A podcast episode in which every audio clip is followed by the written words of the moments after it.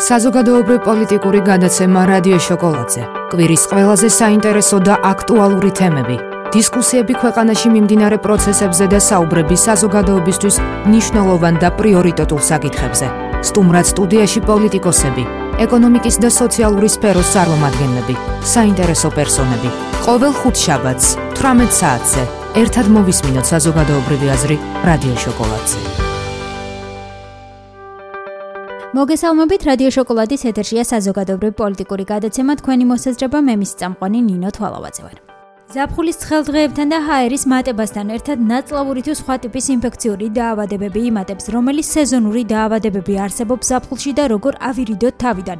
ზაფხულის სეზონურ დაავადებებთან დაკავშირებით ახლა რადიო შოკოლადის ეთერში დაავადებათა კონტროლისა და საზოგადოებრივი ჯანმრთელობის ეროვნული ცენტრის სამეცნიერო საბჭოს ხელმძღვანელი პაატა იმნაძე ისაუბრებს. მოგესალმებით ბატონო და მადლობა ჩართვისთვის. მოგესალმებით.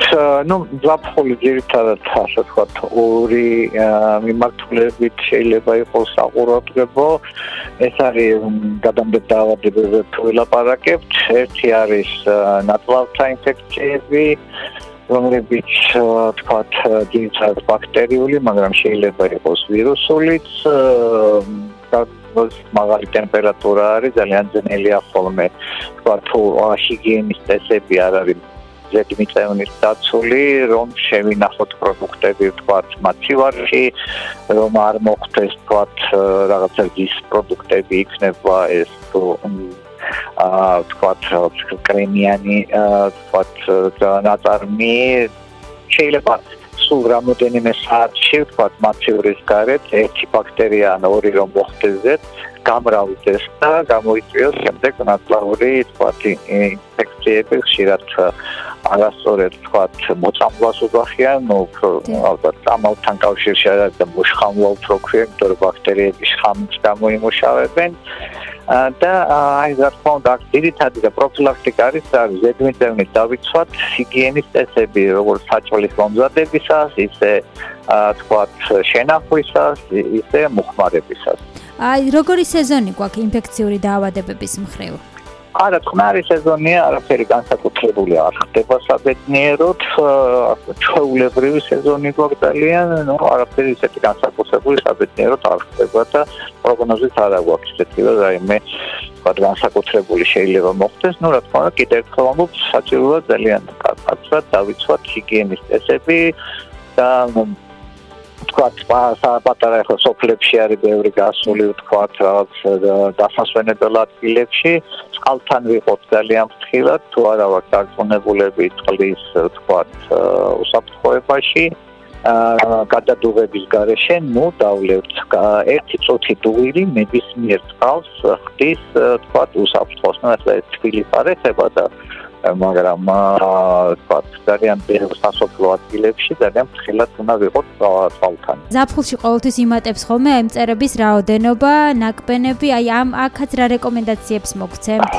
ну წერები ხო ბუნებაში წერს ვერავინ ვერ გაანადგურებს წერები ადამიანებამდე დიდი ხნით ადრე იყო დედამიწაზე არიან და იქნებიან ამიტომ თუ არ გვინდა რომ წერებმა შეგვაწოხოს არის გარკვეული ქიმიური საშუალებები ძირითადად რომელიც ასე ვთქვათ გამავთხოვლები არიან შეიძლება ვთქვათ ინდივიდუალურადაც გამოვიყენოთ აა დავამუშაოთ სხეულის ღია ადგილები და თქვენ წარმოგიდგენთ ანსაცმელიჩი შეიძლება ვთქვათ სხვადასხვა სახის არის ზოგი სპრეის სახით არის ზოგი ვთქვათ მალამოს სახით არის ზოგი კითხის სახით არის არის სპეციალურად ჩაწერია ზედო ეს არის რეპელენტები, ანუ დამაფრთხობლები, მერეზე და ხატია კიდევ თქვა.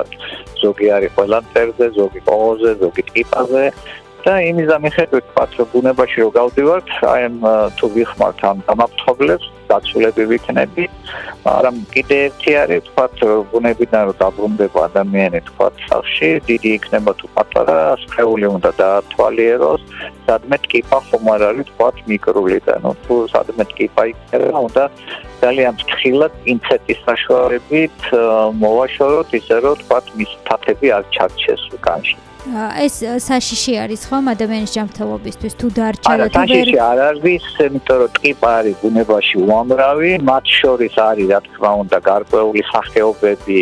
ანუ ყველა სახეობის ტყიპას არ გადააქვს თქვა რაღაც დაავადებები მაგრამ ისინიც კი სახეობის ტყიპას თქვა რომელსაც გადააქვს დაავადებები ყველა რა თქმა უნდა არ არის ინფიცირებული მათ შორის ძალიან იშვიათია ინფიცირება ანუ ტყიპების ნაკრენის აბსოლუტური უმრავლესობა ну უსიამოვნო იქნება მაგრამ არ გამოიწვევს ძიმე თქვა რაღაც შედეგებს თუმცა არ არის გამორიცხული რომ გამოიწვიოს ხო? ამიტომ თუ გვაქვს კიპის ნაკრენი უნდა ვიყოთ ძალიან ყურადღებით და დაახლოებით 2-3 კვირის მანძილზე სიცხემ თუ აგვიწია ტემპერატურა თუ ადამიანს უნდა მიმართოს ექიმს და აუცილებლად უთხრას რომ კონდათ კიპის ნაკრენი ვაქცინაცია არაფერი არ კეთდება მაგ შემთხვევაში ჩვენ ქვეყანაში არ არის ისეთი თქვა როგორც თქვა იგივე იგივე თქვა თუ ვილაპარაკეთ კიპის მიერ ენცეფალიტზე საქართველოში არ არის დაავადება.